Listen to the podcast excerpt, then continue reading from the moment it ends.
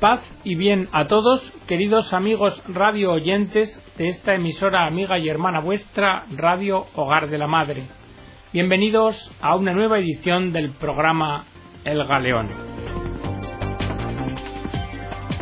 La edición de hoy tiene carácter marcadamente histórico. Vamos a hablar de la figura de Pío XII frente a la Gestapo. Lo hacemos con un artículo de Eduardo Hasson, profesor de Historia en la Universidad de París. Se trata de reflexionar sobre el papel del Vaticano durante la Segunda Guerra Mundial, dentro de la realidad de una Europa en guerra, sobre la cual el Servicio de Seguridad de las SS y la Gestapo, es decir, la seguridad del Reich, conocida como la SIPO, habían extendido su influencia tan lejos como habían podido. Bajo el impulso de Himmler y de Reinhard Heydrich, el aparato de vigilancia y represión del Tercer Reich hacía reinar el terror en toda la Europa ocupada y trataba también de intimidar en lo posible a los países neutrales. La SIPO era eficaz y era temible. Sobre todo, desde 1936 nada podía poner trabas a su funcionamiento. Himmler había conseguido de Hitler que la policía política ya no estuviera subordinada al Ministerio del Interior y que los hombres de la seguridad del Reich tampoco estuvieran obligados a respetar los procedimientos jurídicos propios de un Estado de Derecho, y en particular en materias como el arresto, la detención y la condena. Los agentes de la SIPO disponían sobre el terreno de una gran libertad de iniciativa, y sus decisiones, la mayor parte de las veces, se cifraban oralmente, en contactos telegráficos o telefónicos. Muchos testigos de la época han insistido en lo que había de más angustioso, la rapidez de las intervenciones de la SIPO. En este estado de cosas, es muy ingenuo creer que un mensaje público de denuncia explícita por parte de Pío XII referente a la persecución de los judíos hubiera tenido alguna eficacia. Fijaos en la pastoral de los obispos holandeses contra la deportación de los judíos de julio de 1942, porque este es un ejemplo muy significativo. Automáticamente, la Gestapo, en cuanto lo conoció, violó de inmediato la inmunidad de los conventos y edificios religiosos y procedió a la deportación de los judíos. Por esto, con esta experiencia, Pío XII sabía que todo ataque verbal frontal hubiera reducido inmediatamente a la nada los esfuerzos desplegados. Al contrario, guardando un silencio que le pesaba, el Papa permitía a la Iglesia católica explotar lo que era la única debilidad del aparato de represión nazi, el escaso número de agentes de policía política y su incapacidad para estar presentes en todas partes. Pío XII sabía que la posibilidad de salvar a las potenciales víctimas del Tercer Reich, los judíos, descansaba en un equilibrio precario pues por una parte había que preservar la inmunidad de los conventos y por otra parte tratar de que se mantuviera la escasa libertad de acción de los católicos. Esto era posible porque el régimen nazi tenía pospuesta la hora del ajuste de cuentas con el catolicismo a un periodo posterior, al que seguiría a la victoria. En su mensaje de Navidad de 1942, Pío XII hizo alusión al proceso de exterminio de los judíos y habló de centenares de miles de personas que sin ninguna culpa por su parte, por el solo hecho de su nacionalidad o raza, habían sido llevados a la muerte o a un progresivo exterminio. La SIPO, la seguridad del Reich, comprendió perfectamente este mensaje y acusó al Papa en un informe escrito días después de convertirse en el portavoz de los judíos criminales de guerra. Evidentemente, desde entonces, para la seguridad del Reich no había ninguna duda de que el Papa y la Iglesia católica eran enemigos de Alemania y que llegaría el momento futuro del enfrentamiento sin misericordia. Heydrich lo había hecho comprender ya claramente en el año 1935 en un artículo titulado Las metamorfosis de nuestro combate, donde se refería a dos grandes amenazas para Alemania, el judaísmo y el catolicismo. Para Heydrich, los católicos son tan peligrosos como los judíos, porque su combate es igualmente invisible, disimulado e hipócrita. Heydrich dice que los católicos no combaten positivamente por la conservación de valores religiosos y culturales, sino que por lo que combaten es por el dominio temporal sobre Alemania. Y en un artículo posterior que publicó en el periódico del órgano oficial del partido, añadió Si este trabajo de Zapa, hábil y refinado que lleva a cabo el catolicismo contra la voluntad política unitaria del pueblo alemán, es todavía más peligroso que la mayor parte de las traiciones comunistas, es porque nadie les presta atención. Y así Heydrich en 1935 habla de la Iglesia Internacional enemiga del Estado, que predica el odio y la destrucción, y de que es sede de cínica voluntad de dominio de las almas. Lo cierto es que las medidas de persecución contra los católicos habían comenzado ya en el año 1933 fecha en la que Heydrich había accedido al frente de la policía bávara. Hubo católicos así entre los primeros detenidos en Dachau. En abril de 1934, Heydrich quedó encargado de la policía política para todo el rey, y cuando se desencadena la noche de los cuchillos largos, por orden suya, son detenidos y asesinados Erich Klausener, presidente de la Acción Católica, y Adalbert Probst, director de la Organización Católica de Deportes. Pero detengámonos un instante en el caso de Klausner. Este antiguo dirigente del Departamento de la Policía del Ministerio del Interior prusiano se había ganado el odio de los nazis antes de 1933 por denunciar sus métodos totalitarios. Goering lo traslada al Ministerio de Transportes, pero Klausner sigue fiel a sus convicciones multiplica tomas de posición hostiles frente al régimen nazi y hace un llamamiento el 1 de mayo de 1934 a todos los católicos para que asistan a misa a dar testimonio en el día de la fiesta del trabajo de la adhesión a la doctrina social de la Iglesia. El 24 de junio del año 34 pronuncia un discurso muy hostil al régimen en el Congreso Anual de Católicos que se celebraba en Berlín. Después de haber leído el informe de uno de sus hombres sobre esta reunión, Heydrich encarga al SS Hildich proceder al asesinato, el cual se produjo en la propia oficina de Klausner y fue camuflado como suicidio. Al conocer este asesinato, la Iglesia Católica rompió las negociaciones que estaba llevando a cabo con el régimen sobre el concordato de 1933 en relación al artículo 32, que preveía el reconocimiento de las organizaciones católicas. Desde entonces, los católicos militantes quedan entregados sin protección jurídica a la SIPO. Se les acusa y se les persigue. Fueron constantes las detenciones y envíos a campos de concentración de sacerdotes o de seglares fieles. Se prohibieron peregrinaciones.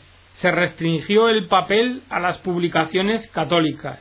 Se limitó a los miembros del clero las posibilidades de desplazamientos y viajes, en particular a Roma y se les desacreditó ante la población.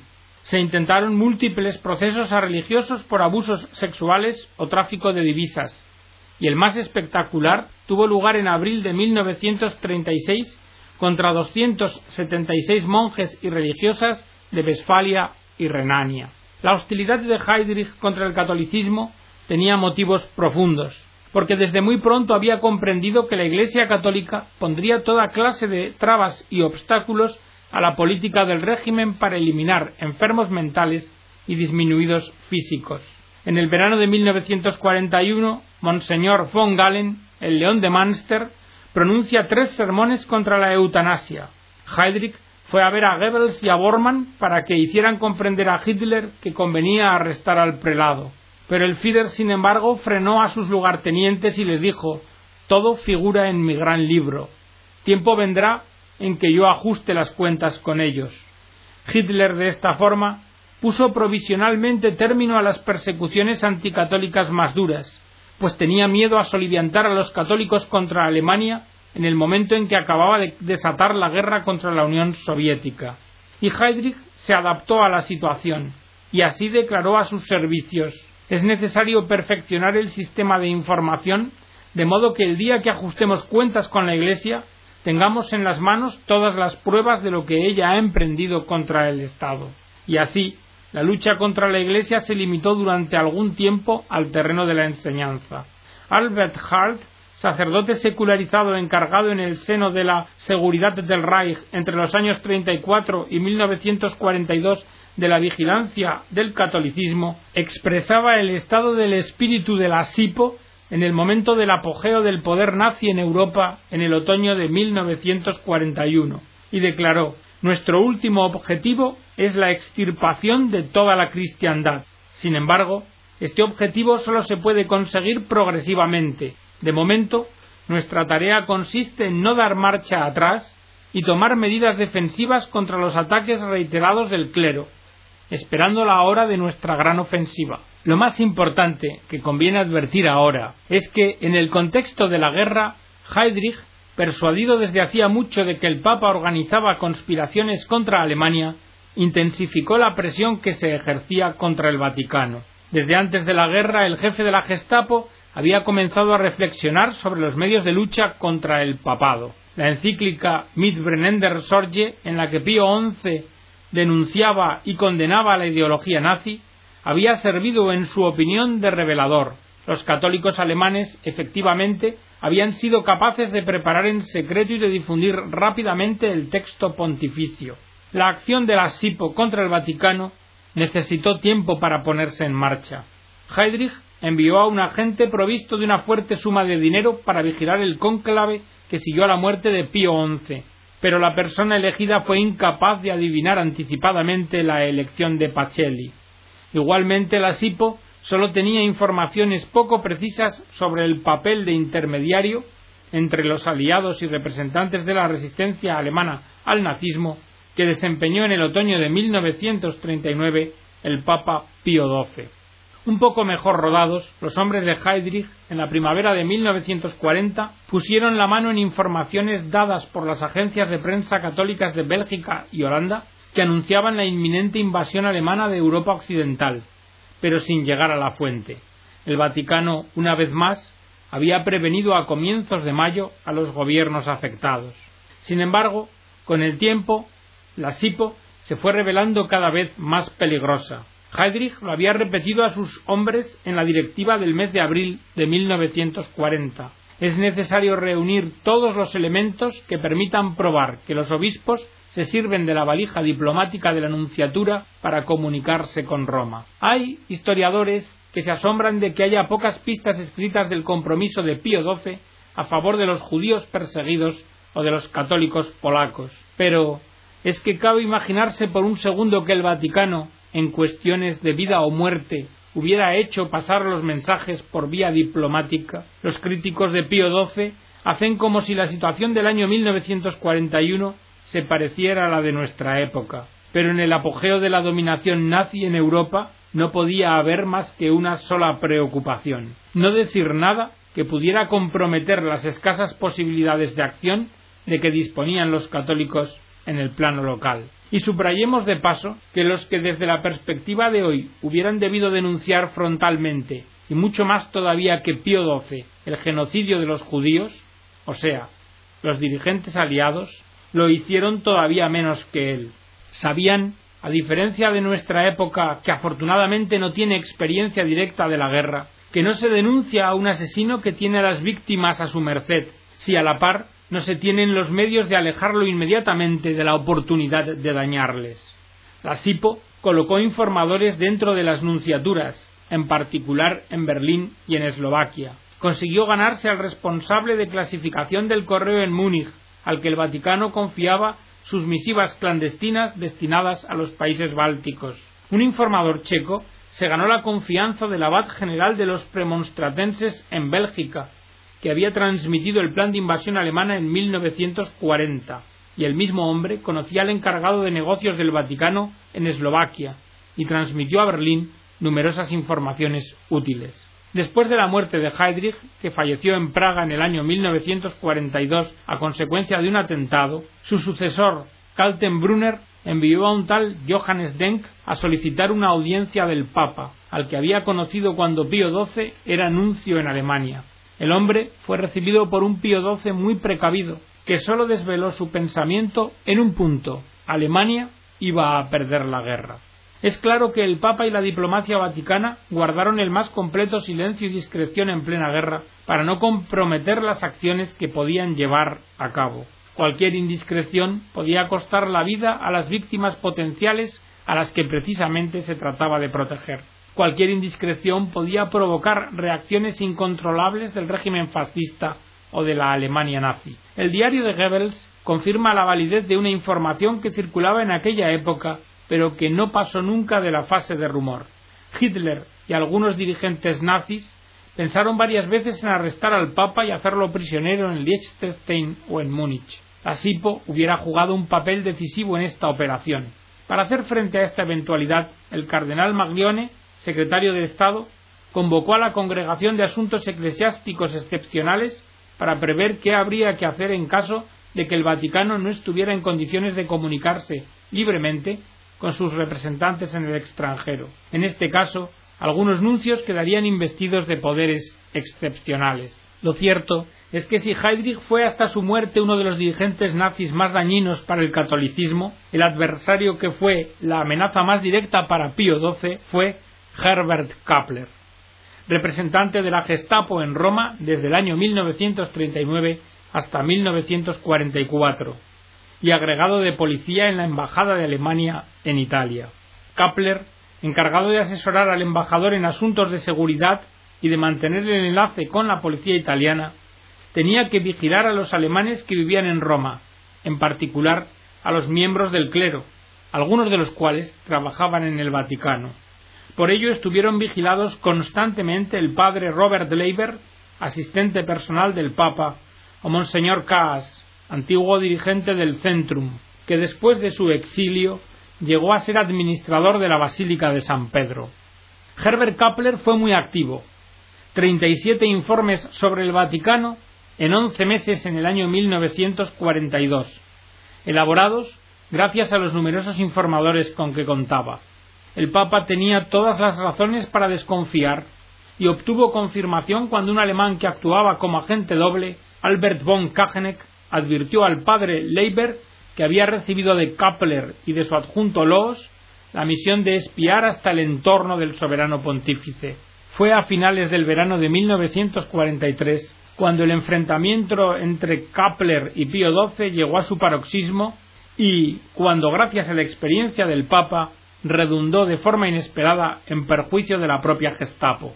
Tras la caída del régimen fascista a finales de julio de 1943, y de la entrada de las tropas alemanas en Roma el 10 de septiembre de 1943, el Vaticano se encontraba sin intermediario ante las autoridades del Tercer Reich. Himmler podría conseguir finalmente lo que Mussolini había rechazado siempre, la deportación de los judíos italianos.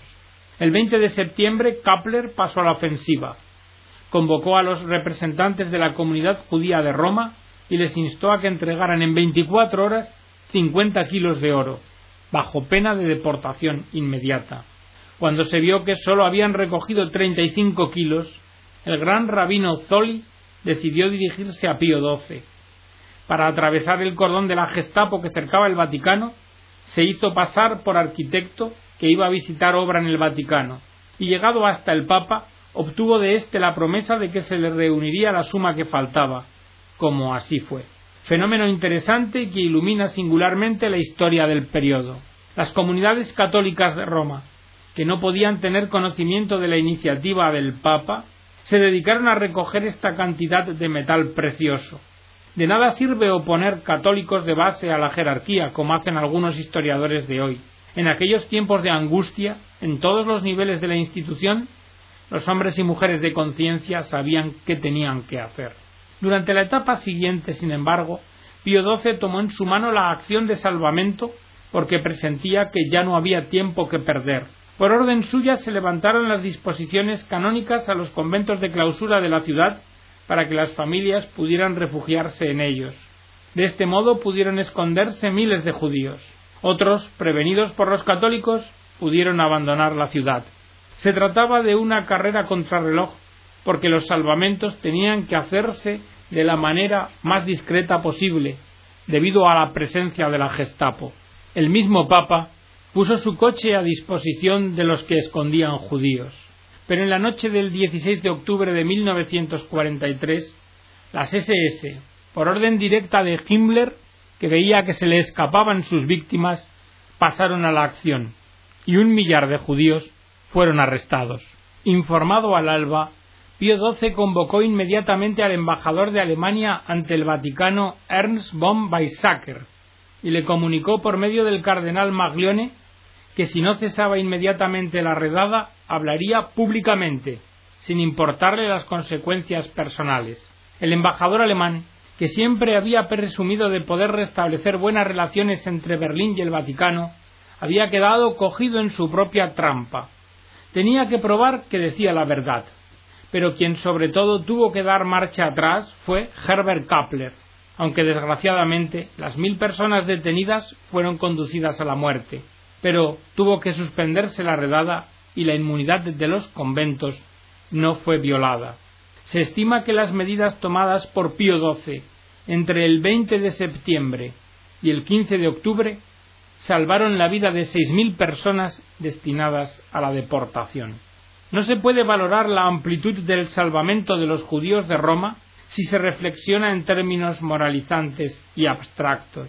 Es tan fácil como radicalmente injusto decir cincuenta años después, al amparo de una democracia, que los actores de la guerra tal vez no estuvieron a la altura de su misión. Pero la realidad dista mucho de la historia de dibujos animados que se presenta habitualmente para criticar a Pío XII. La Europa de 1940-45, y no debiera ser preciso recordarlo, estaba sometida al dominio nazi, uno de los más arbitrarios y sangrientos de la historia, y en particular el aparato de seguridad del Tercer Reich acosaba a millones de personas inocentes y estaba listo y preparado siempre para aplastar a cualquiera que los defendiera. Por tanto, es particularmente extraordinario que hubiera individuos, y entre ellos el soberano pontífice Pío XII, que no se descorazonaran, sino que muy al contrario, hicieran todo por salvar hasta donde podían, en silencio, todas las vidas que tenían ocasión de arrancar de las garras de la bestia. Y si Europa hubiera tenido la desgracia de ver vencer por un momento al nazismo, estos hombres y mujeres, y el Papa en primera línea de ellos, hubieran sido las víctimas del nuevo orden. Porque como ha demostrado el ejemplo de Reinhard Heydrich, no había compromiso posible entre el Tercer Reich y la Iglesia Católica.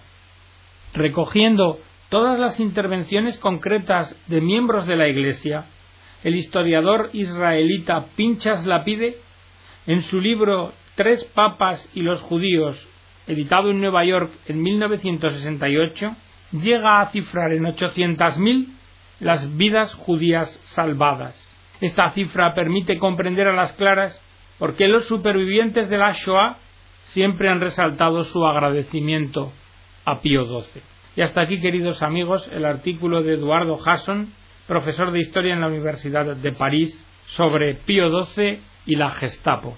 Espero que haya servido para aclararos conceptos que a veces manipuladamente, ¿verdad?, por los medios de comunicación, con falsedad evidente, se quieren extender. Que Dios os bendiga a todos.